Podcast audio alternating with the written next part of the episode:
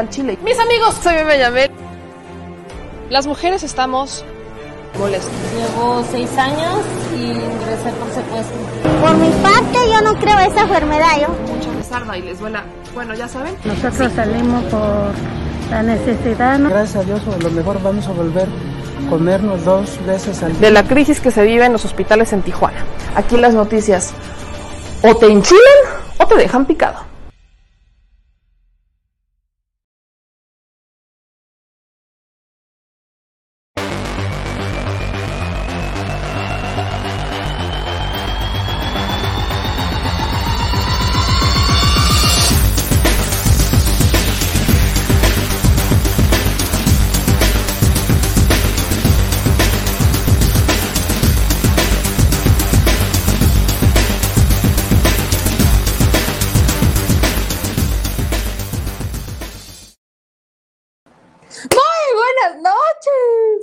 Pasó, señor productor? Porque así anda la conciencia, así anda la conciencia. Pues es que hoy es lunes de un programa corto pero sustancioso en el que vamos a desmentir a los fachos, ya dije. Nunca les había dicho fachos, ¿verdad? En el programa. Es la primera vez que me refiero a los fachos como fachos. Es que miren, fachos. ¿Qué son? Fachos. ¿Y cómo hay que dirigirse a ellos? Como fachos. Y es que, miren, normalmente no me refiero a ellos porque buscamos, me habían pedido como que el programa fuera como más formalón, como con más noticias y así, pero hoy vamos a romper toda esa formalidad, la neta, porque uno, mañana nos toca mañanera, entonces advertencia para que le vayan compartiendo y le vayan entrando al quite porque va a ser un programa corto.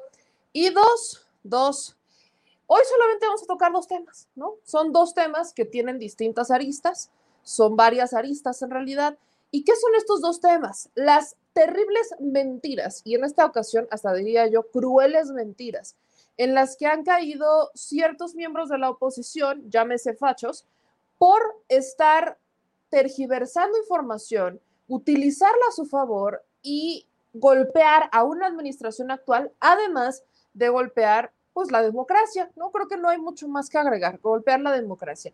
Y es que están utilizando el tema de los niños con cáncer para golpear la consulta popular. ¿Qué tienen en común estas dos? Absolutamente nada, ¿no? Una es una consulta popular que habrá iniciado como una iniciativa del pueblo que sí fue eh, propuesta por el presidente López Obrador en campaña. Si ustedes quieren, hacemos una consulta y vemos. Pero la que, los que se organizan son los ciudadanos. El presidente, a ver que se organizan los ciudadanos, pues lanza la propuesta, la iniciativa ciudadana alcanza las firmas necesarias para convertirse en consulta y entonces como el presidente había mandado la propia, bueno, deciden que, pues, ¿para qué hacer dos? Si es la misma, entonces, pues nos quedamos con la que propone el presidente López Obrador. El presidente ya dijo que no va a salir a votar, que él no quiere hacer juicio a los expresidentes. No, el presidente ya advirtió que él no está a favor. Pero una de sus obligaciones, que la ha dicho en más de una ocasión, es voy a mandar obedeciendo. Así que si el pueblo pide, yo doy. ¿Y por qué la vinculan con los niños con cáncer? Todo viene desde antes de Gatel, de hecho. Pero a raíz de, las, de los comentarios del doctor Hugo López Gatel en el programa El Chamuco TV del domingo, esto estalla. Y empiezan a hacer vinculaciones que no tienen nada que ver absolutamente nada, nada que ver. Así que en este programa las vamos a desmentir y les voy a dar unos pequeños datos, así que ya los adelantaba en Twitter, que se le olvidan particularmente a Vicente Fox, ¿no? Un principal promotor en contra de la consulta es Vicente Fox y este hombre cae en la incongruencia más grande de la historia porque está en contra del juicio de los expresidentes, ¿no? No lo ha dicho en más de una ocasión Vicente Fox, que es una estupidez, que para que la consulta, ¿sí o no? ¿Estamos todos de acuerdo? Bueno, pues Vicente Fox, en su administración, tuvo una fiscalía para investigar los delitos del pasado. ¿Ya se les olvidó? Hoy se las voy a recordar. Sí, fue trágica, no funcionó, fue inútil. yo creo que de los más grandes fracasos de Fox, dentro de toda su administración, fue esa. Sí, se les olvida, se los recuerdo. Así que mis amigos, ayúdenos con las manitas arriba porque, insisto, hoy es programa de desmentir fachos. Así que manitas arriba, comentarios aquí abajo y ayúdenme a compartir la transmisión. Estamos creciendo poco a poco. Este fin de semana llegamos a los 297 mil seguidores en YouTube. Estamos ya llegando a los 300 mil en YouTube estamos muy contentos porque estamos llegando a los 300 mil en YouTube y en Facebook somos 309 mil. Las interacciones en Facebook empiezan a subir un poquito, empezaron a subir un poco las interacciones, pero ahorita somos 240 personas exclusivamente en Facebook, así que cáiganle, ¿no? Cáiganle con las manitas arriba, con las reacciones. Aquí está, eh, en las reacciones del me gusta, está Magda Pimentel, desde Mona Solís, Sotero López, eh, Meme Reyes Espinosa. Ah, caray, ¿Tocal? ¿Esto? También tenemos en el Me Encanta a Javier Hernández, Miguel Hernández, Braulio Vázquez, Ernesto Gómez, Tavo García, Eduardo Cabrera. En el Me Divierte de Facebook está Charlie Ramos, Edgar Alcántara. En el Me Enoja está Javier Solís, Maggie Íñiguez. Y pues ahí vamos, ahí vamos creciendo. Voy a saludar a todos, eh, bueno, los que pueda, ¿verdad? Porque luego digo a todos y luego los quedo mal y me reclaman. Dice Guadalupe, a los fachos les dolió que el doctor Gatel les dijera sus verdades. Hola desde Acapulco, nos dice Juan Vázquez, Javier Hernández nos manda saludos. Saludos a Eloe Palacios, Emilio Lozano, Enrique, eh, saludos, saludos, dice Ralph. Todo lo vinculan con dinero, es de lo que están urgidos y por eso justamente es van a hacer que todo se haga, todo gasto sea mal visto. Si se los dieran ellos, aplaudirían. Y de eso van muchas cosas. Gracias a Julio que nos ve desde Jalapa. Nos ven también desde Guanajuato. Blanca dice que le gusta el programa. Por aquí está el comentario de Blanca Fierro. Luego, eh, gracias, dice Alberto Iturbide. Gracias a mi querida Nad, a los moderadores que hacen un gran, gran trabajo. También a Cris, por ahí estoy viendo a la mexicanita, por ahí andan. Eh, se dicen por ahí que Fox tiene miedo. Y bueno, vamos a entrarle. Gracias también, luego se me olvida y el señor productor me regaña, ¿no? Porque dices que se nos olvida y tenemos, tenemos que hacer eco de esto. Gracias a todos los que también nos mandan superchats. Sabemos que esto es algo que es voluntario, es completamente voluntario, nunca los hemos obligado ni que fuéramos nexos, ¿verdad? Pero es voluntario y eso nos ayuda muchísimo con proyectos que estamos haciendo, con donaciones que hacemos y proyectos venideros. Hay algunas cuestiones que me pedían que fuera ir a la carretera de Tamaulipas y, y Monterrey, bueno, Nuevo León, que es eh, la de Nuevo Laredo, ¿no? Justamente me han pedido ir a Nuevo Laredo, también han pedido ir a Michoacán, también nos han pedido que vayamos a hacer algunas eh, notas, algunos reportajes para hacer justamente estos desmentidos, pero con la información de primera mano. Así que para todo eso es que utilizamos los superchats. Acuérdense que YouTube va modificando el costo por millar de anuncio conforme va pasando los meses, entonces lo que recibimos es completamente variable y eso es gracias a las visualizaciones. Pero con los superchats nosotros podemos crecer, además eh, señala, eh, le pone un color que resalta su comentario, nos es más, más fácil verlo, nos es más fácil eh, ubicarlos y reconocerlos, por cuando me dicen es que ¿por qué nunca me lees? Bueno, la neta es, que sí, sí es más fácil cuando le ponen un super chat, sea súper poquito, porque pinta de color el comentario y nos ayuda mucho y esto es en, en YouTube. Quienes nos ven en Facebook, la dinámica en Facebook es muy distinta. Ahí pueden ser colaboradores, pueden apoyar, llegamos a la meta y podemos seguir apoyando a más personas a través de los videos o ser eh, fans destacados que pueden hacerlo con 99 pesos al mes, eso en Facebook. Hay distintas vías de apoyarnos. Esto es voluntario, si usted quiere. También tenemos la tarjeta, el número de tarjeta, que ahorita el señor productor lo pondrá en pantalla para que no se nos pierda nunca. Si ustedes quieren hacer donaciones en particular, muy este, personales, ahí está apareciendo el número de tarjeta Banamex. Eso nos apoya muchísimo. El número de tarjeta es 4766-8415-9203-0897. Y leo el comentario de Genaro Olvera que dice, meme, saludos de Chicago, todos con AMLO y nos manda un super chat de 5 dólares. Muchas gracias a los que nos apoyan, gracias a quienes nos dicen y que te mandan a Tamaulipas a entrevistar a los narcos, dice Lete Osorio. No es eso, sino es a reportar lo que el gobernador dice que no pasa, ¿no? Que nunca ha pasado nada en Tamaulipas, dice que no pasa nada, que todo está muy tranquilo, que ellos han combatido la inseguridad a más no poder. Y bueno, vamos a entrar a esto. A ver, el día de hoy yo veía con mucha tristeza, lo digo en serio, con mucha tristeza un video de una pequeñita que tiene cáncer. Este video lo pusieron en Twitter y lo que dice la niña me molestó bastante porque uno lo está leyendo. Entonces, bueno, evidentemente no nace de ella, ella no se genera esta idea porque así lo piensa, sino porque alguien le dice, ¿quién? Alguno de sus padres, su madre, su padre o los dos. Y en esa situación, utilizar a los niños para recurrir a esto utilizando argumentos falsos, además de cruel, es mentirle a los niños y es mentirle a la población. Quiero ponerles este video, ya, ya le blureamos el rostro para que no, no se vea, aunque ella menciona su nombre, justo porque busca apoyo, ¿no? Donaciones para que le apoyen con sus tratamientos. Quiero que lo vean porque esta es la mentira más cruel que puede estar utilizando la oposición en contra de dos cosas, del gobierno y de la consulta popular que es no del gobierno, porque el presidente no, no quiere hacer juicio, pero la población sí lo quiere. Entonces, es ir en contra de dos cuestiones que a la gente le interesan. Ojo con lo que voy a decir, el tema de los medicamentos es bien delicado. No es que estemos en la gloria con los medicamentos, el desabasto existe, sí, es real. El desabasto existe, nadie lo ha negado, el gobierno no lo ha negado, nadie absolutamente ha negado desabasto, ¿no? Quiero que eso, quiero que eso sea importante. Pero los intereses detrás de las movilizaciones cambian todo. Lo que siempre les digo, las motivaciones detrás de las grandes causas cambian por completo el sentido de la causa y este es un gran ejemplo de ello. El hecho de que ahora utilicen a los niños con mentiras, creo que es lo más cruel que existe. Vean y escuchen a esta pequeñita con la mentira más grande sobre el por qué no hay medicinas. Escúchenlo. Soy Mía Tapitas. Señor presidente, le pedimos de favor que en vez de estar gastando todo ese dinero para las consultas de los expresidentes, le pedimos de favor que mejor done todo ese dinero que se va a gastar para nuestros tratamientos oncológicos de las niñas, los niños, las señoras y los señores con cáncer. Así haga que su, que su gobierno valga la pena. Hashtag todos somos mía. A ver, ¿quién le dijo a Mía?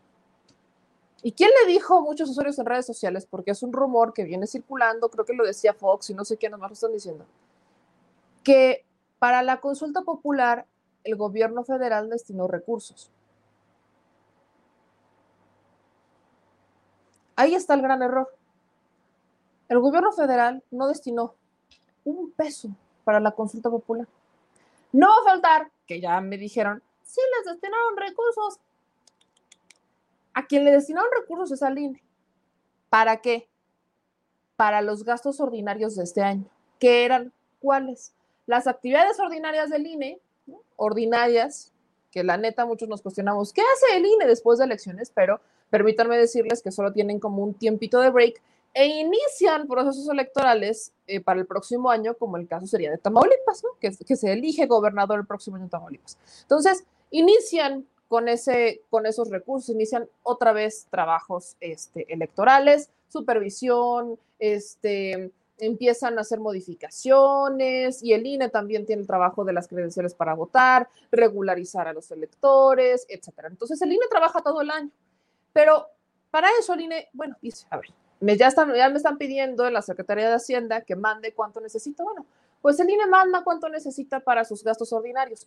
Eso normalmente lo andan mandando como por ahí de septiembre, porque empiezan las negociaciones con la Secretaría de Hacienda. Luego llega Secretaría de Hacienda y lanza su propuesta como por ahí de noviembre. Y todos nos acordaremos que justo a final de año es cuando se aprueba el presupuesto.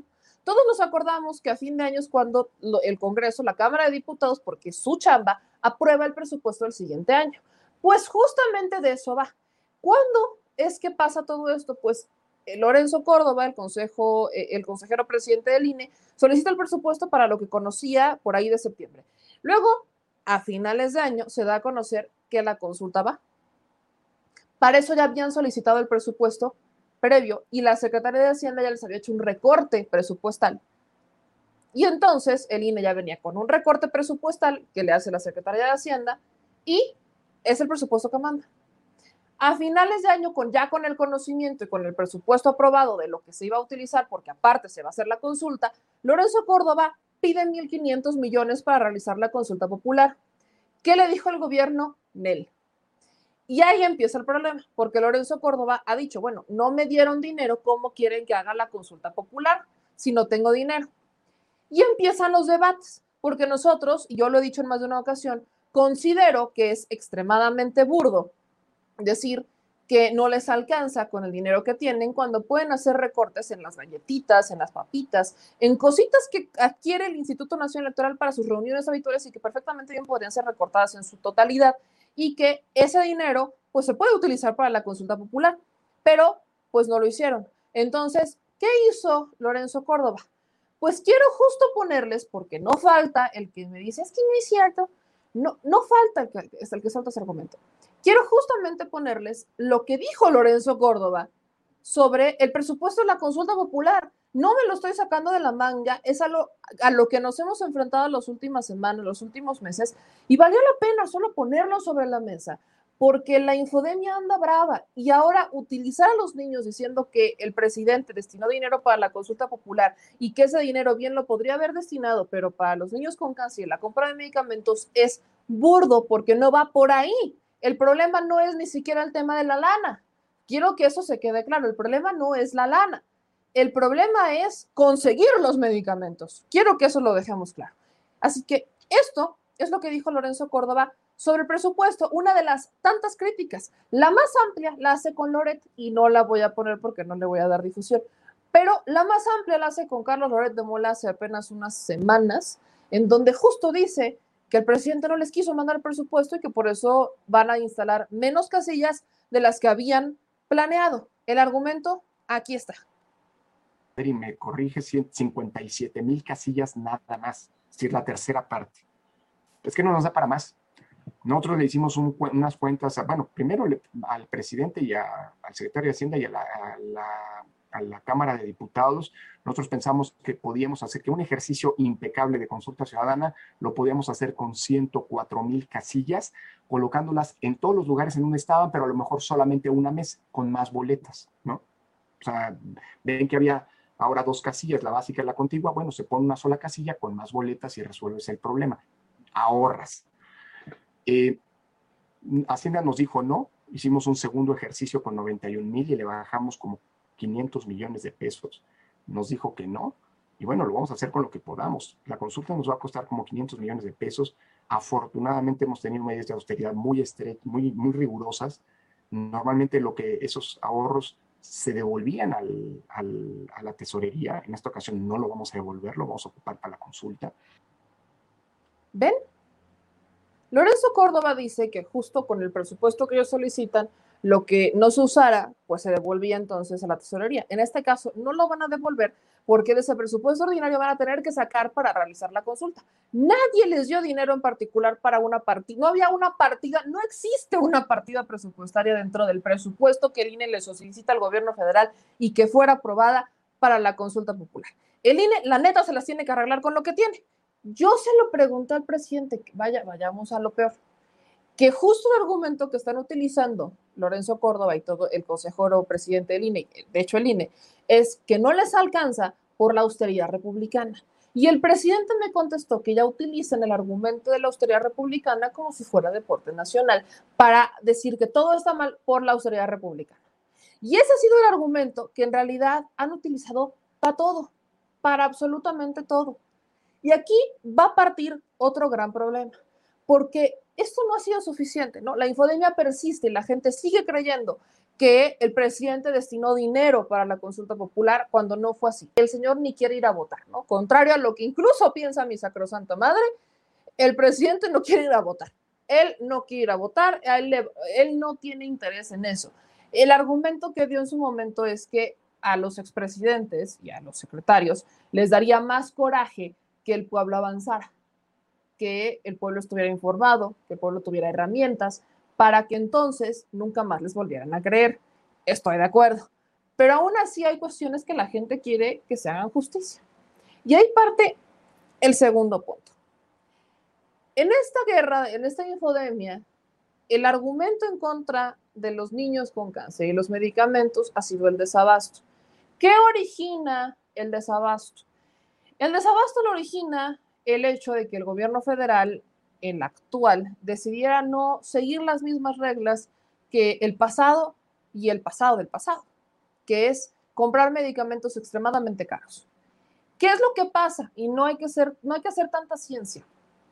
¿Qué pasa cuando una persona compra medicamentos más caros? Compras menos, porque aunque le destinas muchísimo presupuesto, justo ese es el tema. Que en los informes dices, es que les destinamos 1.500 millones de pesos a los medicamentos.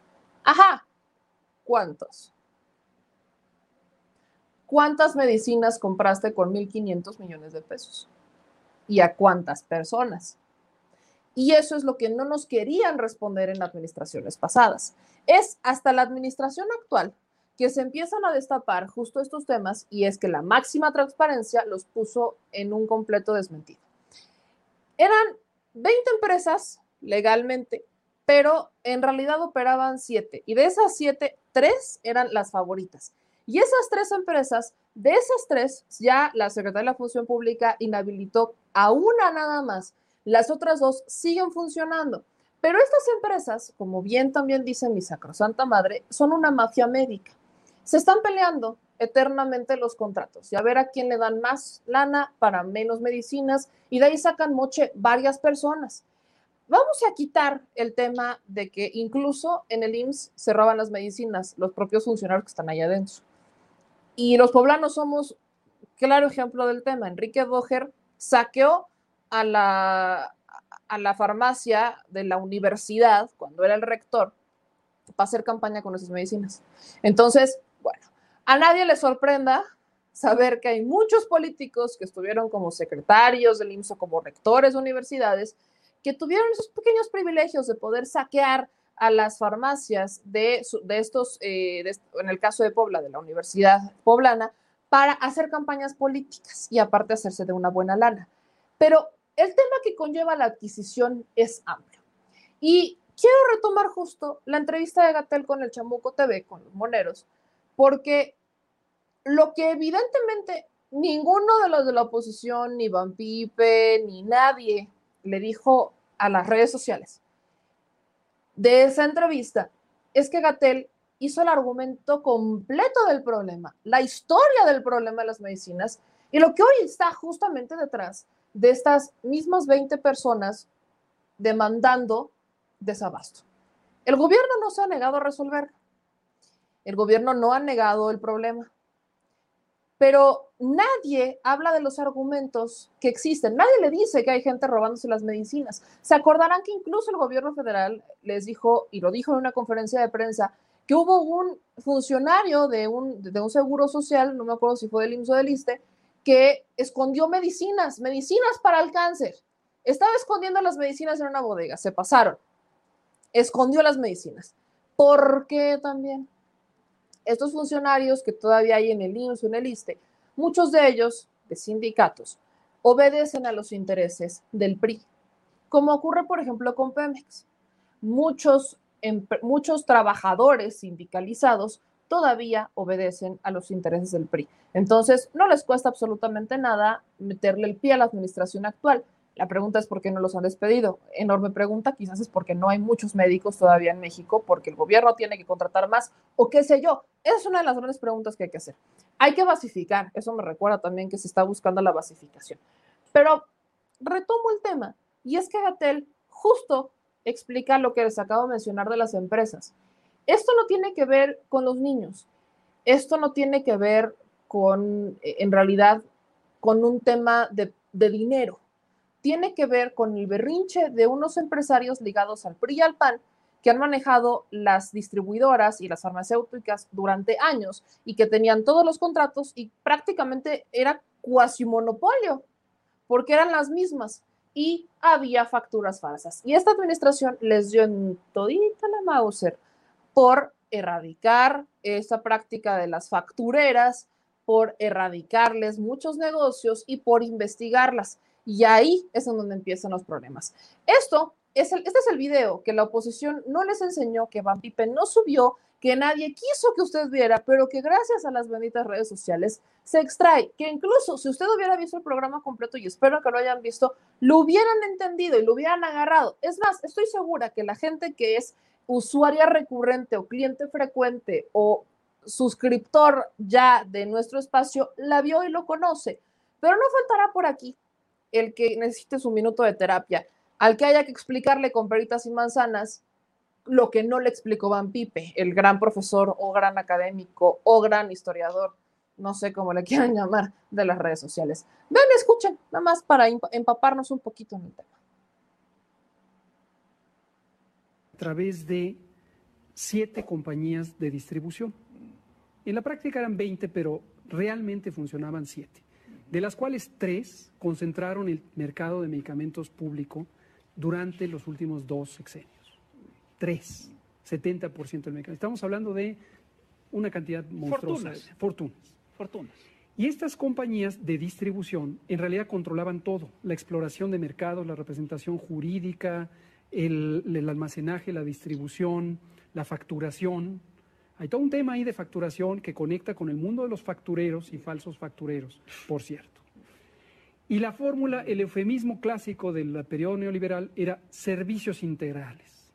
Y servicios integrales quería decir, págame un contrato multimillonario y no te enterarás de qué se trata, yo te garantizo que te doy los medicamentos. Dicho sea de paso, múltiples veces hubo desabasto en los sexenios previos. Y tan tan. Esas compañías, esas tres o siete, si se es generoso, compañías distribuidoras, que se pueden decir por nombre, sí. pues, están identificadas, Maipo, Marram, Nardo, eh, Ralca, eh, Grufesa, Grumesa, son las principales. Uh -huh. Estaban ligadas, se sabe que estaban ligadas en, como accionistas ex senadores Uf. de varios partidos, particularmente el PRI y el PAN. Algunos incluso senadores que tienen herederas senadoras y exgobernadores que tienen suena, familias de legisladores. Entonces, por eso están tan irritados, porque ese negocio se les está desmantelando. Claro. Y cada vez que hay un periodo, por ejemplo, donde ya vienen contratos, adjudicaciones, licitaciones, suben, sube la, hay el repunte, el rebrote Claro. de desinformación. Ahora mismo, estamos en junio, Claro. estamos definiendo ya contratos para el periodo de, contratación que corresponden este año y empiezan a surgir el cierre de los, del aeropuerto de la Ciudad de México por las mismas 20 personas que dicen que sus niños tienen cáncer y que necesitan medicamentos y no los tienen. ¿no? Oye, Hugo, Eso es lo que dijo Hugo López Gatel. ¿A alguien le, le brinca? ¿A alguien, ¿Alguien lo va a desmentir? No, ok. FANASA, por ejemplo, Grupo Fármacos Especializados, es de la familia Pérez Fallad. ¿Le suenan los apellidos? De puritita casualidad, ¿verdad? Ok. La empresa Maipo es de la familia Arenas Whitfield y la distribuidora internacional de medicamentos y equipos médicos Dimesa del industrial jalisciense Carlos Álvarez Bermejillo. Personas que han estado bastante vinculadas a ellos, pero cuando Gatel habla de políticos que han heredado la plaza a sus hijas, pues el que primero nos viene a la mente es uno en particular, Manlio Fabio Beltrones. Manlio Fabio Beltrones es uno de los que está detrás de esas empresas. Pero ¿quién más? Emilio Gamboa Patrón. ¿Y quién más? Roberto Madrazo Pintado. Me remito solo al de Roberto Madrazo Pintado. ¿De, de, de qué otro lugar también está atrás el hijo de Roberto Madrazo? Latinos. ¿Vamos agarrando sentido? Ok. Estas empresas, por ejemplo, hablo de fármacos especializados FANASA, fue una de las más beneficiadas en el sector. Esta empresa logró de adueñarse del 35% del gasto en compras consolidadas solamente en la administración de Enrique Peña Nieto. Entre las tres, acumularon casi el 65% de los contratos, tan solo en 2018. Y detrás de estas etiquetas empresariales, pues están los nombres de Mario Fabio Beltrones, Emilio Gamboa Patrón y Roberto Madrazo Pintado. Son los padrinos de estas empresas. Sus compadres, sus amigos están justo detrás de estas empresas que se han ganado o se les regalaron las, les regalaron las adjudicaciones. Pues es lo que hicieron.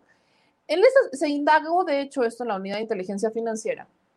Y, por ejemplo, eh, Francisco Pérez Fallad, quiero decirles que es al que se ha referido más el presidente López Obrador, era el dueño de grupos fármacos especializados y fungió como coordinador nacional operativo de los foros de salud organizados antes del arranque del presente gobierno con el propósito de formular propuestas en la materia y entregárselas a la Secretaría de Salud. Fallad. Hidalgo.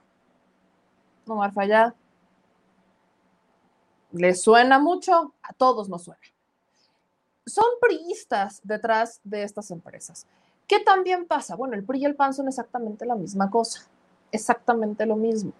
No se acuerdan incluso del empresario Alejandro eh, Veracruzano, panista, vinculado a Margarita Zavala y a Felipe Calderón, que de hecho estaba en México Libre, no pedía finos para México Libre, que quería venderle vacunas, que es que ya las tenía Sputnik B al gobierno actual, que se enfureció cuando le exhibimos su contrato ridículo y que él juraba que tenía contratos con el gobierno de la Ciudad de México y hoy por hoy me siguen llegando respuestas de transparencia del gobierno de la Ciudad de México diciendo que no tienen un solo contrato con la empresa de este señor.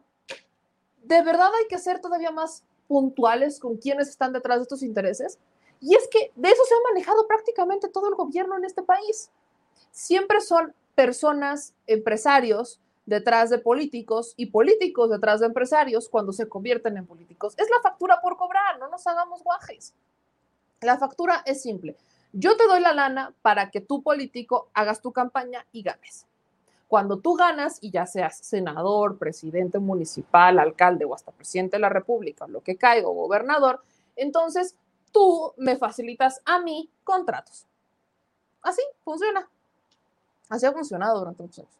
Así funciona el gobierno. Entonces, por eso hay muchos empresarios detrás de políticos, porque es la forma en la que aseguran que tal o cual persona les deba la carrera, les deba el puesto y entonces el político esté obligado a pagarles ya como político. Eso lo sabemos todos, no estamos descubriendo nada nuevo, pero súmenle otra cosa más. Vamos a hacer una consulta popular de estas que me encantan a mí en redes sociales. ¿Alguien conoce, denme un año, un año, en el que no existiera desabasto de medicinas? Test de la vida. ¿En qué año los mexicanos, o sea, como parece que estoy en trivia, ¿en qué año los mexicanos no nos hemos quejado del desabasto de medicinas? Yo no ubico en realidad ninguno. ¿Por qué? Porque tampoco es fácil. Pero particularmente ¿En dónde estaba el desabasto? En los que menos tenían. En el Seguro Popular. Carolina Rocha, no lo puedo poner porque si ahí segurito nos van a atorar con, con el tema de los derechos. Pero Carolina Rocha, es más, voy a poner solo los tweets. Recuerda cómo en el 2009 ella hizo un reportaje sobre el desabasto de medicinas. Y ese, desabasto de medicinas se le ha olvidado a muchas personas. Como que apenas lo están descubriendo, parece que lo apenas lo están descubriendo, cosa curiosa. Aquí están los tweets de Carolina Rocha, en donde justo ella dice, aplaudo a periodistas que en 2018, luego de largas trayectorias, se decidieron a descubrir, milagro, que en México la salud no atiende a los vulnerables. Aún no reportan en campo, pero ejercen la crítica sincronizada. Pero no mientan, nunca ha habido medicinas. Este video es de 2009. Y estamos hablando del seguro popular. Los niños no recibían medicinas para males tan graves como el cáncer, pero tampoco para males, para males curables que se volvían mortales por no tener un pinchurriento paracetamol. No había austeridad, había sobreprecios para farmacéuticas, petróleo, etc. Esto lo pone Carolina Rocha, lo rescato, no lo puedo poner porque, insisto, ahí sí nos van a torcer con el tema de los derechos. Pero, ¿me disculparán? El desabasto en este país ha sido una constante. Eso, aguas, no exime a la administración actual de, de sobrellevarlo.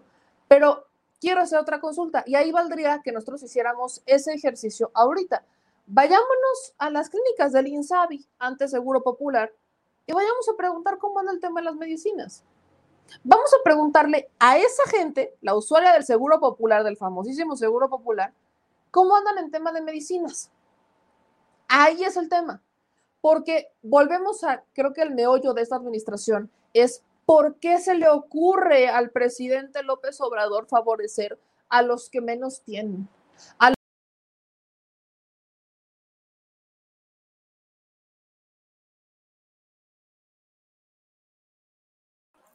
Ya saben, la tradicional, la de casi todos los días. ¿Cómo se le ocurre al presidente López Obrador apoyar a los que menos tienen? ¿Cómo se le ocurre al presidente López Obrador eh, darle dinero a los jóvenes para darles oportunidades y que no se sienten en una mesa sin comida y digan, es que, ¿qué hago? ¿Dejo la escuela y me pongo a trabajar o estudio o me voy al crimen organizado, ¿no?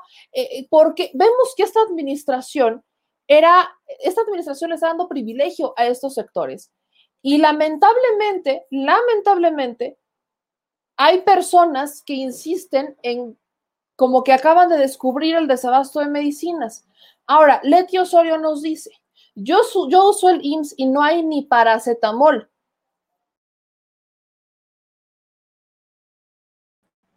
Aguas ahí. Esto por supuesto que se debe de resolver. Nadie está diciendo que no se deba de resolver, pero la forma en la que están llevando la información es como si esta administración fuera la culpable del desabasto. Así. Así tal cual. Dice Alfonso, en mi tiempo solo recetaban naproxeno, por ejemplo. Dice acá, estamos en momento cumbre del debate y la confrontación entre el gobierno del pueblo contra la oposición conservadora neoliberal. Esto ya se esperaba, no es extraño, por supuesto que no es extraño. Dice Areli, en las farmacias del IMSS y del ISTE se rodaban el medicamento controlado. Claro que se lo robaban, eso es lo que iba. Y no me extraña que todavía exista personal en el IMSS y en el ISTE que se robe el medicamento. ¿Por qué? Porque lo venden aparte. No me extraña. Eso ha pasado. Yo, yo no soy, el presidente dice la corrupción ya se acabó, pues quizás en el gabinete, pero abajo no. Y también lo ha reconocido cuando se lo preguntan de esa manera. No, la corrupción no se ha acabado abajo. La corrupción aún existe en algunos funcionarios, en algunos servidores o en algunos doctores del IMSS o del ISTE que siguen pues con esas viejas prácticas, muchos de ellos incluso sindicalizados, ¿no? La inmensa mayoría sindicalizados. Porque los que no están sindicalizados le están chingando y quieren una pacificación. Entonces, esto se los pongo sobre la mesa porque de verdad parece que hay gente que apenas está descubriendo el universo y no. Esto es algo que ya se conocía. Esto es algo que ya sabíamos. ¿Qué pasa? Insisto, la administración actual no está perdonada, pues así decirlo, o no tiene esa como venia de no cumplir con esta responsabilidad. Claro que es su responsabilidad. ¿Y qué ha hecho el presidente? Pues el presidente ha dicho, y ya mostró en la mañanera cómo ya adquirieron contratos internacionales y demás.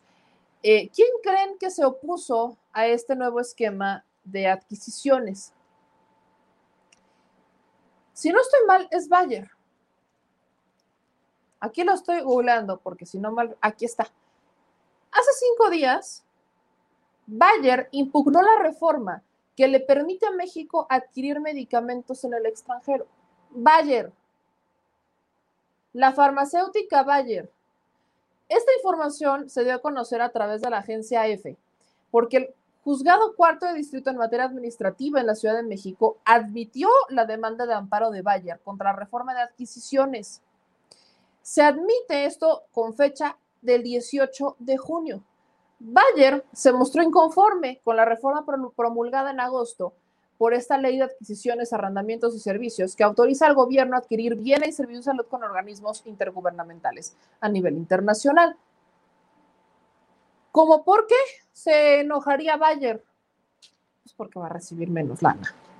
Porque si el presidente logra conseguir y que le manden por fin los medicamentos desde organizaciones internacionales, desde la ONU, desde otros países, que bien podría comprarla esa Bayer, pero los adquieren más baratos y de la misma o incluso mejor calidad, pues a Bayer ya se le acabó el negocio en México. A Bayer, a, PISA, a, nómbrenos a Pfizer, no, bueno, Pfizer no creo, porque Pfizer es, incluso, estamos con las vacunas, ¿no? Pero muchas de estas farmacéuticas se quedarían sin chamba. Y bueno, excluyamos, por supuesto, a Maipo, a todas estas empresas que ya me ha mencionado Gatel, a las empresas vinculadas con los políticos. De ahí va todo el tema. Todo tiene que ver con negocio. Si el presidente hubiera accedido a dejarles exactamente los contratos como los tenía, hoy nadie se quejaría del desabasto.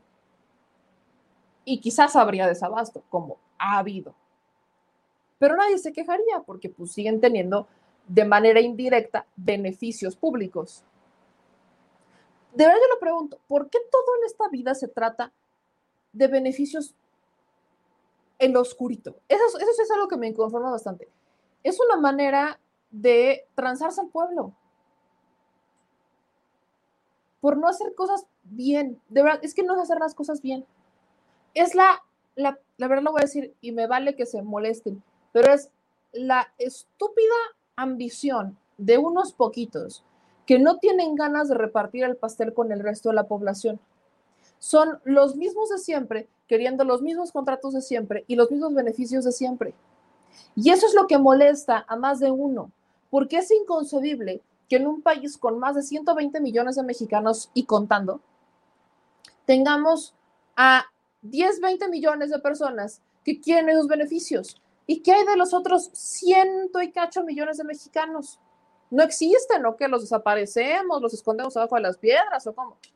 Porque para muchos solamente estos ciento y cacho, bueno, eh, para los, los temas electorales, estos 70 millones de mexicanos restantes solamente existen para las campañas políticas por el padrón y el estado nominal. Nada más, nada más ahí aparece. El resto del año, durante las administraciones y las gestiones públicas, no están. Ni se les ocurre volverlos a ver, ni mirarlos, nada, desaparecidos. ¿De eso de verdad quieren que se trate? Esa ambición desmedida, neta, no le hace bien a nadie. Y hoy todo va de eso, del decir, yo quiero más, pero no te voy a decir que quiero más privilegios porque sé que no vas a votar por mí. No te voy a decir que yo estoy atrás de los negocios porque no vas a votar por mí. Por eso vamos a manipular causas sociales. Y yo no sé, ¿no? Muchos ahí, lo estoy viendo en los comentarios, que me dicen que muy probablemente estos padres sí tienen el dinero para comprar los medicamentos, ¿no? Que no los necesitan. Quizás sí, quizás no, no lo sabemos, pero sean los mismos 20 o sean más de 20, el gobierno federal tiene la obligación y la responsabilidad de brindarles esta atención a estos 20 o a estos 10 o a los que sean. Así fuera solo uno. El gobierno tiene la obligación de apoyarlos. Claro que sí. En la medida de sus posibilidades, el gobierno tiene la obligación cuando una persona no tiene recursos, incluso más. Por ahí veía en redes sociales que el papá, el padre del cáncer, de los niños con cáncer que está impulsando mucho, que se llama Israel, es militante del PAN. Tampoco me extraña. No, me extraña que sea militante del PAN. Y si lo es, que bueno. Tiene su afiliación política, pues por supuesto, con incluso más razón, está encima del tema. Pero vuelvo al tema central. En ningún momento yo escuché que Gatel dijera que no se iban a ser responsables, que no se buscaba solucionar el problema, que se le estuviera dando la vuelta. No, hay cosas que incluso ya no dependen de la administración, pero todo se está centrando en esto. Y miren, quiero ponerles un tuit del 2020, es del año pasado. Agárrense porque es del año pasado, ni siquiera es de ahorita, que es lo peor del caso. Se lo compartí al productor porque creo que era importante que lo, que lo, que lo metiéramos sobre la mesa, porque parece que a muchas personas este discursito no les ha terminado de cuajar. Mira, AMAN México, que es una asociación mexicana de ayuda a niños con cáncer que se fundó en el 82. Escribía esto el año pasado, el 8 de septiembre del 2020. Aclaración, la cuenta Hagamos Patria ha difundido esta imagen atribuyendo los decesos de niñas y niños con cáncer a los recortes de salud en la administración de Andrés Manuel López Obrador con información de AMANC, por lo que es importante precisar AMANC tiene en su sitio web un contador desde el 11 de diciembre de 2019 para acumular los nuevos casos y los decesos que estadísticamente ocurren con base en información oficial. Esta estimación suma un nuevo caso que debió ser confirmado cada 90 minutos, un deceso y que en promedio ocurre cada cuatro horas, ya que la incidencia anual nacional es mayor a 5.000 casos con una tasa de sobrevida de 51%. Esas estimaciones no tienen relación directa a los recortes de AMLO ni al desabasto de medicamentos. Estas cifras corresponden al comportamiento de la enfermedad y a la atención del padecimiento. El efecto de los recortes y el desabasto aún no es posible conocerlo. Fin. Esto se dijo el 8 de septiembre del 2020. Esto, lo voy a, lo voy a poner en grande nomás este. ¿El desabasto existe? Sí existe el desabasto. ¿Existen los recortes presupuestales? Sí, sí hay austeridad. Pero por eso se mueren los niños con cáncer? No. AMANC lo que reporta es que las estimaciones son por el comportamiento de la enfermedad y a la atención del padecimiento, conforme lo han manejado. No se conocía en el 2020, en septiembre del 2020 todavía no se tenía, ni se tiene hasta, hasta donde yo sepa, una cifra de cómo ha afectado el desabasto. Ese es el tema. Porque no, nadie está negando que exista el problema. Solamente que nadie tampoco quiere ver la solución. Y ahora tenemos otra vez a estos padres bloqueando el aeropuerto. Y es una protesta recurrente en el aeropuerto, en el aeropuerto y en el aeropuerto y en el aeropuerto. Y siempre es en el aeropuerto. También fueron ya a hacer manifestación, por supuesto, que a Palacio Nacional. E insisto, están en todo su derecho. Nadie los está ni eh, minimizando, ni mucho menos la causa. Pero ¿Qué sí está pasando? Que la motivación detrás de las causas y de esta en particular no tiene mucho que ver con los niños con cáncer, tiene más que ver con las farmacias y las distribuidoras que están detrás, digo, las empresas farmacéuticas y las distribuidoras que están detrás de los políticos o en las que los políticos están detrás de esas empresas que perdieron contratos y que se encargaban de la distribución de esto de años. Entonces, claro que tienen la logística, claro que tienen la facilidad, por supuesto que la tienen, pero ninguna de estas empresas quiso entrar al plan de austeridad y el presidente, por lo que nos ha quedado claro, no iba a seguir beneficiando a empresas que estuvieran vinculadas ni con Gamboa, ni con Madrazo, ni con Beltrones. Creo que por ahí es, la, dinámica. El presidente no va a seguir apoyando a empresas vinculadas con estos políticos. ¿Tiene algo de malo eso? A mi parecer no. Por ahí creo que incluso decía Felipe Calderón que él, él eternamente, en comparándose con el presidente López Obrador, que yo no veo ninguna comparación, decía que si él le hubiera tocado esta dinámica, pues él no le hubiera importado. No, pues nos queda perfectamente claro que no le importó ni Mauser. El señor hacía lo que quería y tomó decisiones difíciles que le costaron la vida a cientos de inocentes cientos de miles de inocentes en su administración, a los que el señor se dio el lujo de tirar daños colaterales. Vaya fregadera. Y esto justo me lleva al tercer tema, que es la consulta popular. La consulta popular es otro dilema. No vemos que existe esta campaña en contra de la consulta y demás. Y unas personas, de hecho, me decían en Twitter que pues es estúpido hacer la consulta popular si al final, pues, si el presidente quiere, si las fiscalías tienen las pruebas y todo esto, pues simple y llanamente las cosas se investigan, se solucionan y se dan sentencias. No es tan fácil. ¿Por qué? Tenemos que partir de la premisa que a los expresidentes, cuando eran presidentes, no se les podía juzgar por otra cosa que no fuera traición a la patria. Traición a la patria es un delito bastante endeble, porque depende de la interpretación, ¿no? Lo que para mí traición a la patria podría ser robarse un chicle, para alguien traicionar a la patria podría ser Odebrecht. O para todos podrían ser las dos traicionar a la patria, porque al ser un presidente, el hecho de que haya robado lo que haya robado, pues está mal y eso significaría traicionar a la patria porque eres el presidente. Es extremadamente interpretable. Así es sencillo es interpretarlo. Y esto es muy complicado someterlo a juicio. Hay delitos peculiares como el de genocidio, que para muchos quedan más que claros. Pero imagínense que ni siquiera el delito de genocidio pudo ser comprobado a alguien para quien su decisión provocó la muerte de miles de jóvenes, como lo fue Echeverría. Y pongo este ejemplo porque fue justamente lo que hizo la Fiscalía de Fox. Vamos a regresar en el tiempo y permítanme, por favor, explicarles qué pasó con esta fiscalía. Esta fiscalía, mis amigos, fue dirigida, aquí tengo el nombre, por Ignacio Carrillo Prieto. Perdón. Durante el 2000 a 2006, se creó una fiscalía para movilizaciones sociales y crímenes del pasado. Esta fiscalía, según Fox en su momento, era para no solo investigar, sino castigar los crímenes del pasado. Y su víctima fue Echeverría, ¿no? y digo víctima entre comillas, fue Echeverría, fue su chivo expiatorio más bien. La expectativa se defraudó al 500% porque esta fiscalía logró una triste sanción. No logró una triste sanción. ¿Qué pasó con Echeverría?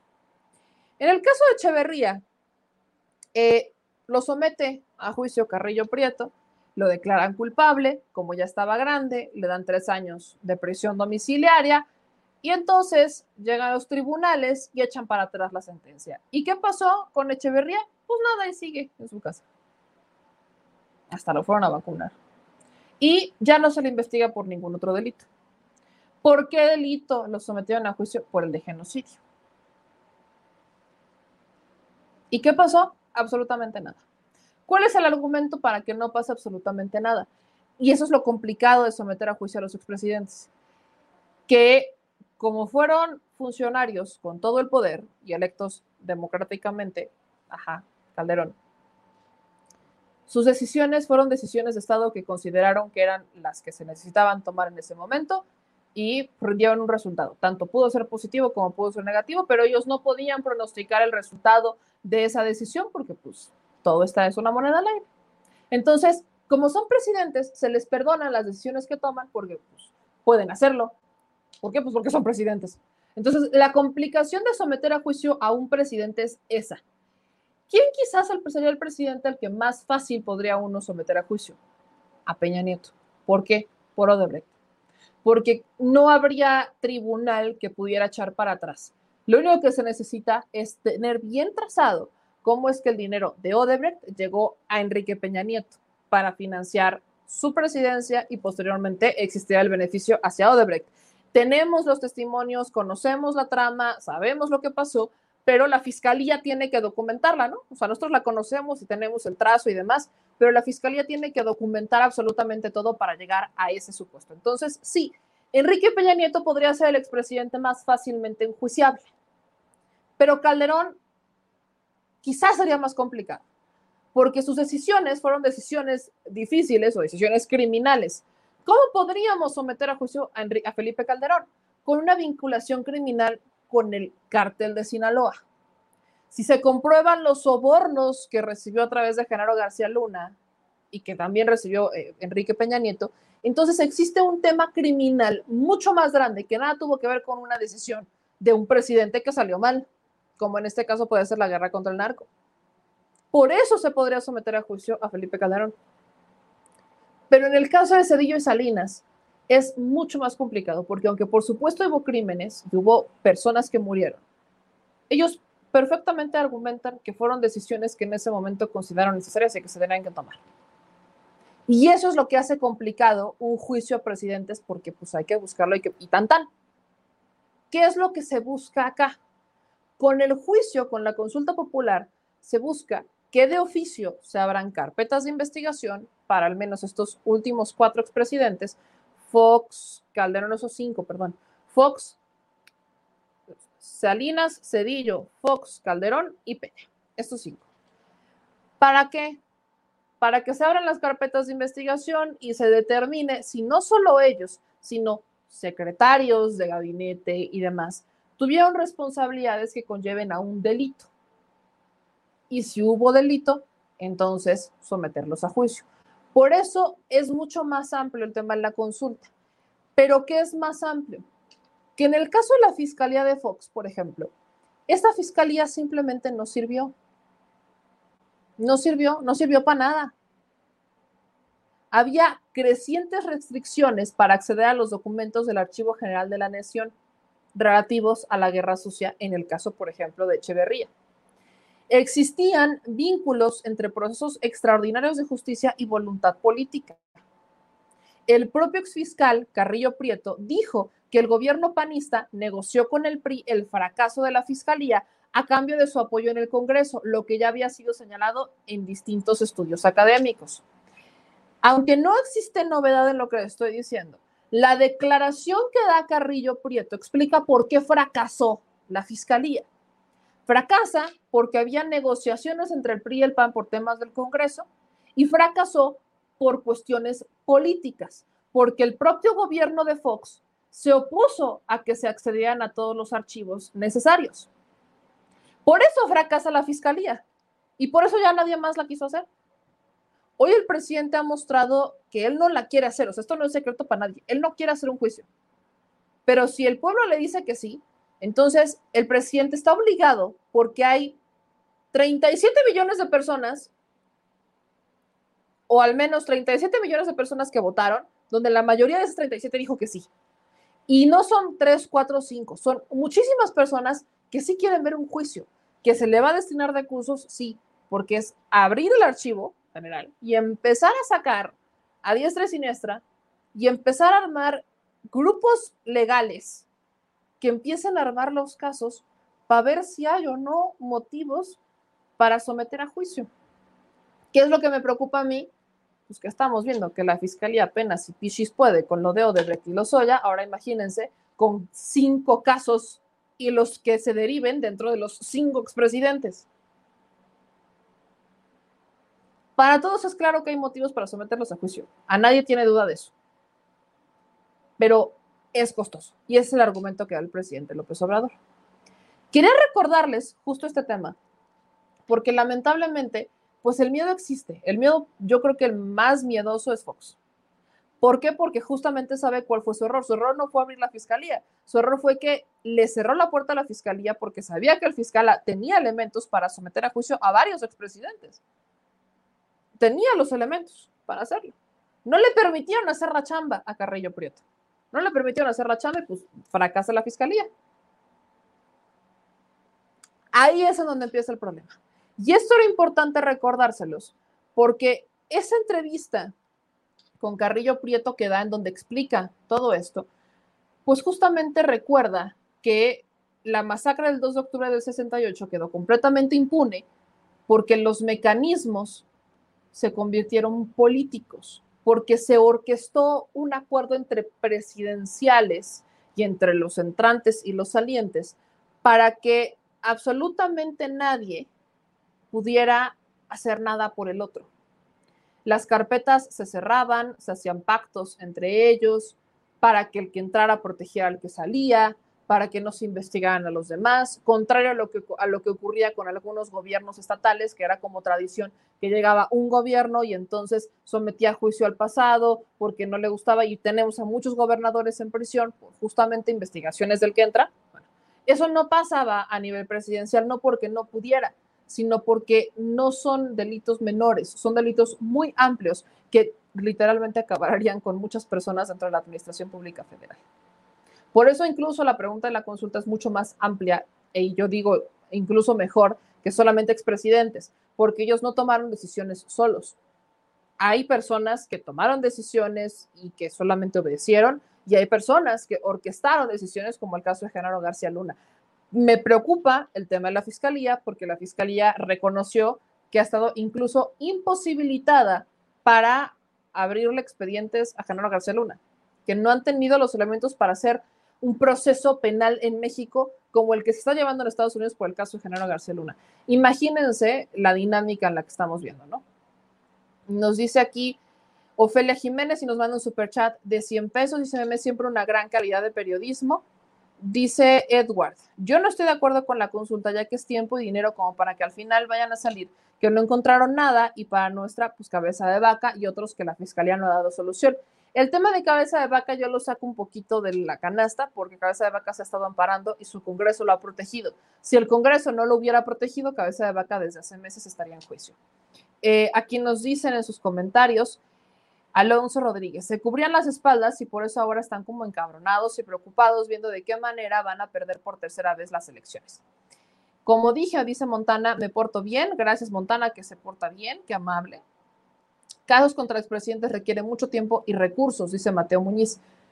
Yo que recomiendo, participen. Independientemente del sentido de su voto, la consulta es mucho más allá que el resultado de la encuesta per se. La encuesta popular es un mecanismo de consulta ciudadana. Y si nosotros hacemos uso de esa consulta ciudadana para votar sí o no, lo que usted quiera votar, le estamos diciendo no a, la, no a los políticos de ahorita, a los que vienen, que aguas, porque se pueden solicitar consultas populares cada tres años. Cada tres años los mexicanos podemos solicitar consultas populares. Y eso quiere decir que nosotros perfectamente podemos someter a consulta varias cosas y que nos involucramos en la política. Y el terror más grande que tienen muchos políticos es la politización de la ciudadanía. Entre más politizados estemos, más miedo le damos a los políticos convencionales, porque no están conformes con una democracia participativa. No les gusta que participen las personas, solo quieren que participen los que les benefician, o sea, las personas que les benefician. El caso práctico es Claudia X González, nosotros mostramos incluso el audio acá. Quiere que participe solo los adultos mayores que son fieles a su ideología, no los demás, porque votan por Andrés Manuel López Obrador. Entonces, ese es el punto, ese es el problema de la democracia participativa, que independientemente del resultado de la votación, el hecho de que el pueblo se levante voluntariamente para ir a votar en una decisión que nada tiene que ver con elegir gente, es un telocico a los políticos que han creído eternamente que se nos puede engañar, que han creído eternamente que los mexicanos solo somos eh, monedas de cambio en tiempos de elecciones y que le entramos al juego. Esta consulta rompe la política tradicional electorera en el país. Le da un quien vive a los políticos en México y les dice a todos, hey, te estoy observando. Y ese es el mayor terror de los políticos, porque ya hemos visto que por el decir, hey, te estoy observando y te estoy vigilando, han perdido puestos, han perdido cargos, muchos de ellos, por esta dinámica. Entonces, ese es el mayor terror de los políticos. Dice Lucía Guerrero, nos manda cinco de super chat. Meme, ¿qué explicas este tema? A mí me preocupa que la gente piense que todos irán a la cárcel y después se lleven una decepción, ya que no será fácil. Por eso se lo estoy planteando. Hay cosas que pareciera que, que son sencillas, no, ¿eh? Si se hace el juicio, es muchísimo dinero y son muchísimos recursos. Yo no creo que ni siquiera tenga tiempo la administración de terminar. La neta, soy bien honesta. Pero la consulta popular es mucho más que solamente decir sí o no. Es, o sea, el solo hecho de salir a votar en la consulta popular y que se convierta en vinculante el resultado que sea, es darle un quien vive a los proyectos salinistas, sedillistas, foxistas, calderonistas y peñistas. Es estos proyectos que hoy de alguna manera quieren regresar al poder, decirles, no estoy de acuerdo contigo, o sabes qué, salí a votar que no por esto, o salí a votar que sí por esto, pero salgo a votar, salgo a participar. Aguas, que ya no somos los mismos de antes. Salir a votar en la consulta popular es un mensaje ciudadano brutal, brutal mensaje ciudadano y creo que con eso deberíamos quedarnos absolutamente todo. Dicen, eh, y le agradezco a Cris Meneses que nos mande 15 dólares super chat. Excelente principio de semana, meme. Teresa Guzmán en el chat te avisa que asaltaron a la youtuber Juncal, a los youtubers de Jalisco, incluyendo a Juncal. Pide apoyo. Estamos en toda la solidaridad con Juncal. Vamos a ponernos en contacto para ver de qué manera podemos ayudarles. Creo que es importante que hagamos solidaridad entre todos. Dice Juan José Guigio Medina. Buenas noches, meme. Y sí, la consulta y que se juzguen a los presidentes junto con los jueces los jueces no están vinculados en esta consulta, aguas, solo los actores políticos del pasado. Dice Daniel, es mi derecho, es mi dinero, yo a favor de la consulta. Dice Ana, pero mínimo hay que tener la esperanza de que se muevan las conciencias y que se investiguen más el cochinero que hay en el subsuelo. Estoy totalmente de acuerdo con el tema de Ana. Independientemente de lo que resulte de la consulta, se estaría abriendo una cloaca mucho más grande de la que ya se está abriendo. Ahora, si ya nos hemos enterado de muchas cosas, ahora imagínense de lo que nos podríamos enterar acá. Dicen aquí en sus comentarios también. Mi sobrino Manuel Pedrero nos manda un super chat de 20 pesos. La neta, la neta, la neta. ¿Quién dijo que era mi sobrino? Es que yo sé que los chinos que tiene Manuel Pedrero son súper parecidos a los míos, entonces. Yo pregunto, ¿verdad? pregunto. Hum Serra dice, eh, nos manda un super chat de 157 pesos. Dice, tu gasto, me a votar el primero de agosto. Dice Edward, a me vale madre que no vayan a la cárcel, pero que regresen el dinero. Otra cosa que bien podría pasar, dice este Lupita Zárate, sí a la consulta porque ya habría juicio social. Otro tema importante, el juicio social no se lo quita nadie. Dicen aquí en sus comentarios también, de seguro Alfarín Mussolini está detrás del crimen, detrás de los youtubers de Jalisco. Ese tío Lucas es muy malo. Pues ya a estas alturas no sabremos, ¿eh? Si el alcalde de este, el electo, ¿cómo se llama este que, que dijo que su madre estaba loca? El demente. Acá nos dicen en sus comentarios, voy a votar para que metan al bote a esa mafia ladrona. En Puebla, no, tú sí están metiendo miedo para que la gente no vaya a la consulta. Edith, te voy a decir una cosa bien importante. En Puebla no ha dejado de gobernar el PRIAN, ¿eh? Perdón, Perdón si alguien le rompí su corazoncito, pero en Puebla no ha dejado de gobernar el PRIAN. Barbosa, PRD, que estuvo en el Pacto por México, que se vistió de morena para ganar elecciones y que cada que el presidente dice algo, literalmente hace copy-paste de lo que hizo el presidente para no perder la simpatía de los morenistas que estén en Puebla. Pero el señor presume reuniones con la dirigente estatal del PAN, Presume reuniones con los diputados locales electos por el PAN PRI PRD. Y no lo he visto presumir muchas reuniones con los de Morena, ¿eh? Aguas, aguas. Se les ha dicho, se les ha advertido, no me creen. El señor ni gobierna para fines prácticos, ¿no? El señor ni puede gobernar, es una realidad. Ahí está. Y en los últimos comentarios que tenemos, dice René, yo creo que lo importante es lograr el desprestigio de los expresidentes y sus comportamientos. Pasan, pasan muchas cosas, ¿no? Eh, dice, quise decir que bueno que estás tocando el tema. Ah, ya. Se me fue corto el comentario. Gracias, mi querida Lucía Guerrero.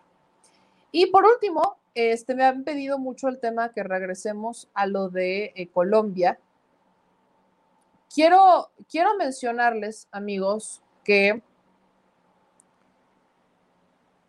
ya se cumplen dos meses de paro en Colombia. Se cumplen dos meses de paro. Producer, hay que ver si podemos organizar entrevista para mañana con Colombia. Acuérdense que las imágenes. ¿Mandé? Ya Sí, podemos. Pues échamelas. Pero échamelas. ¿Por qué nada más me mandaste la tarjeta informativa, señor productor? Bueno, vamos a cerrar ahorita con el tema de Colombia, nada más que ponga las imágenes el, presidente, el señor presidente, el señor presidente de esta mesa, de la mesa de aquí junto, ¿verdad? Va a poner las imágenes de lo que está pasando en Colombia. Es que me lo mandaste al chat equivocado, señor productor. Chale. Bueno, el tema es que ahorita vamos a ver unas imágenes de Colombia que se cumplen dos meses de paro y solamente pedirles que por piedad no caigan en la infodemia. También se estuvo compartiendo en los últimos días que el presidente estaba convocando para ir al Zócalo este próximo primero de julio. Falsísimo, de toda falsedad. El presidente López Obrador sí va a dar un informe el primero de julio, pero no va a ser en el Zócalo. Les comparto lo que puso en Jesús Ramírez Cuevas en Twitter para que no se vayan con la finta, por favor, creo que es bien importante que estemos todos en sincronía. No es en el Zócalo, es en el patio de honor de Palacio Nacional. Entonces, por favor, no caigan en las fake news. Este, esa es la pantalla que no debía de estar. Esta sí es. Ahí está, Jesús Ramírez Cuevas puso hace unas horas que el informe del presidente López Obrador con motivo del tercer año del triunfo histórico y democrático del pueblo de México se va a llevar a cabo el jueves primero de julio a las 11 de la mañana en el patio de honor del Palacio Nacional. Síganlo por las redes sociales y medios públicos. No va a ser en el Zócalo, no se vayan a aglomerar en el Zócalo, por favor. Eh, todavía hay pandemia, yo sé que se les olvida, pero todavía hay pandemia, entonces aguas no caigan en las fake news que se están dando en las redes sociales. Es pésima idea lo de las fake news en las redes sociales, aquí también combatimos la infodemia. Este dice Eduardo Peña, la consulta dará el mejor fruto que más son de personajes que pasaban la historia por ladrones. Este, justo teníamos, aquí ya, ya agotamos todos los temas del día de hoy, por cierto, agotada la agenda está.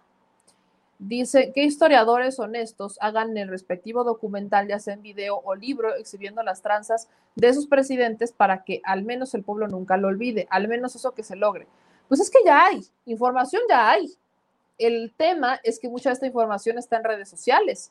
Muchos de estos videos ya los han compartido en más de una ocasión este, personajes como Fisgón, como Pedro Miguel. O sea, existe ya un historial de qué es lo que han hecho estos personajes políticamente eh, del pasado y que lamentablemente pues no, no, hemos terminado mucho de entender, ¿no?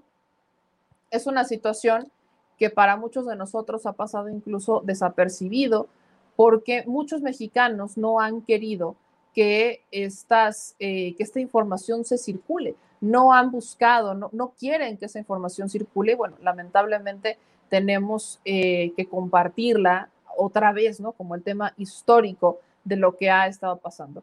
Y bueno, les comparto yo el video porque ya nos tenemos que ir amigos porque habemos mañanera mañana. Este es el video que nos comparten desde Colombia. Le bajo un poquito el volumen. Bueno, justo lo que están viendo pues son los balazos, la gente corriendo, el paro todavía está, de paro en Colombia. Esta información todavía está circulando, hay que compartirla. Eh, sí apagamos un poquito el tema de Colombia porque teníamos muchas cosas aquí en México, pero vamos a seguirlo retomando. Acuérdense que no vamos a cesar en compartir la información de nuestros hermanos colombianos que nos necesitan más que nunca. Nosotros sabemos lo que es vivir en gobiernos represores como el que tienen hoy, como el que no han dejado de tener. Yo creo que en las últimas entrevistas en la que nos decían, bueno, es que en realidad no conocemos la paz. ¿no? No, no, no, yo no recuerdo, me decía una de las, de las doctoras, yo no recuerdo. La Paz tiene muy pocos, tiene 30 años. ¿no? Yo no conozco La Paz, los años que tengo de vida, desconozco, desconozco, eh, no sé qué es paz en mi país. Esto es lo que se vive en Colombia. Dos, a dos meses del paro, las cosas siguen complicadas. Eh, Iván Duque hablaba de un atentado y decía, bueno, mi hermano, eh, eh, atentado, atentado, atentado, compadre, la gente está enojada, ¿no? La gente está enojada contigo, la gente no te quiere como su presidente y lamentablemente, ¿por qué? ¿Por qué se vivió esto? Porque no faltó el que cayó en la mentira de que si llegaba eh, alguien opuesto al proyecto que encabezaba Duque o que encabezaba Álvaro Uribe, pues íbamos a terminar, o iban a terminar como Venezuela y Cuba. Es el argumento eterno. Se lo creyeron en Colombia y votaron por Duque. En Colombia sí creyeron en ese argumento de que si no este, apoyaban los gobiernos que eh, eran neoliberales, pues iban a terminar como Venezuela y Cuba, y las cosas, pues así es como acabaron. Aguas, que la infodemia, insisto, no es exclusiva de México, esto, esto es un fenómeno internacional. Nosotros nos vamos, mis amigos, porque les dije mañana tenemos mañanera. Les mando un beso a todos y cada uno de ustedes. No olviden compartir los videos, no olviden suscribirse a nuestros canales, sobre todo los de YouTube y los de Facebook. Es importante que nos ayuden a levantar las interacciones para que combatamos, insisto, esta infodemia. Compartan esto en el chat desinformador de las tías y tíos de WhatsApp. Compártanlos, por favor. En Telegram también ya lo compartimos ahí la transmisión en vivo. Si ustedes nos están viendo apenas, acuérdense de que también nos pueden escuchar en los podcasts, en Spotify, Apple Podcasts, SoundCloud y iVoox. Síganos en Twitter como arroba memeyamelca, también en Instagram. Y no olviden, importantísimo, manitas arriba. Todas, todas, todas, todas las manitas arriba por favor, todas las manitas arriba y todos sus comentarios aquí abajo. Todas las manitas arriba, el me gusta, el me gusta, me gusta, me gusta, me gusta. Denle like, suscríbanse y activen la campanita para que les lleguen las notificaciones. Nos vemos mañana. Activemos la cadena de oración para que mañana nos dé la, nos dé la palabra el presidente López Obrador. Adiós.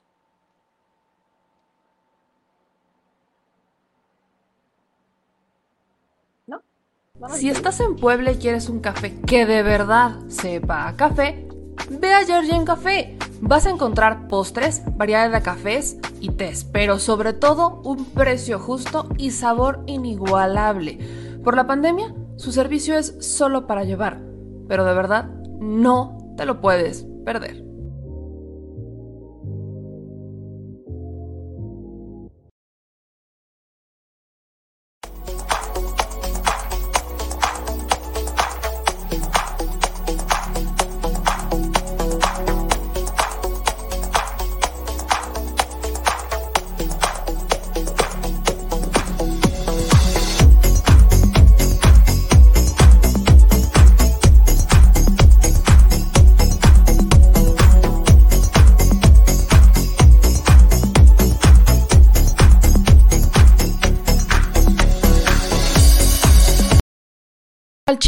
La indiferencia es el peor enemigo de todos y más de los animales. Los últimos datos del INEGI señalan que en México existen cerca de 18 millones de perros y alrededor del 70% viven en las calles, es decir, casi 13 millones han sido abandonados, extraviados o nacieron en las calles. Esto posiciona a México como el primer país de América Latina con mayor índice de perros abandonados y también con mayor indiferencia al tema. El abandono es un fenómeno que afecta a perros y gatos de todo tipo, no entiende de edades o de razas. El 20% de perros y el 11% de gatos abandonados son de pura raza, mientras que el resto son mestizos. Por otro lado, la mayoría de perros y gatos llegan al refugio en la edad adulta, aunque también son recogidos cachorros y animales de edad avanzada. El maltrato animal también está presente y nuestro país aún está en pañales, pese a que se está comenzando a legislar para crear sanciones más severas a quienes cometan ese tipo de delitos. Por eso es importante la participación ciudadana y pedimos tu ayuda. Es hora de dejar de callar y ayudar a darles voz a quienes siempre están ahí para darnos una patita. Educar, esterilizar, identificar, reflexionar y adoptar es básico para revertir la tendencia pero si tú no tienes la posibilidad de adoptar o rescatar, ayuda a diferentes organizaciones que ya lo hacen. Angelitos peludos.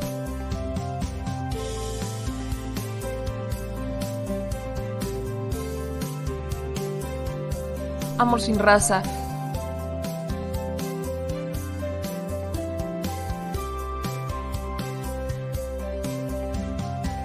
Frida Puebla.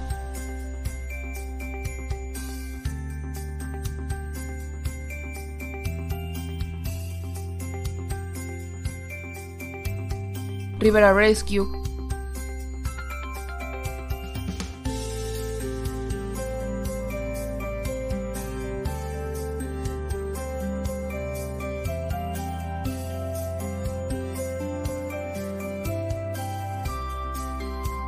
Voz Animal MX.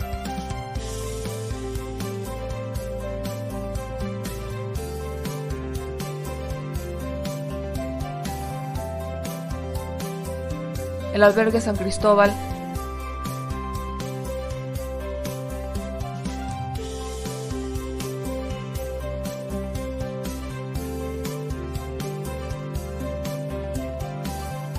Fundación Toby.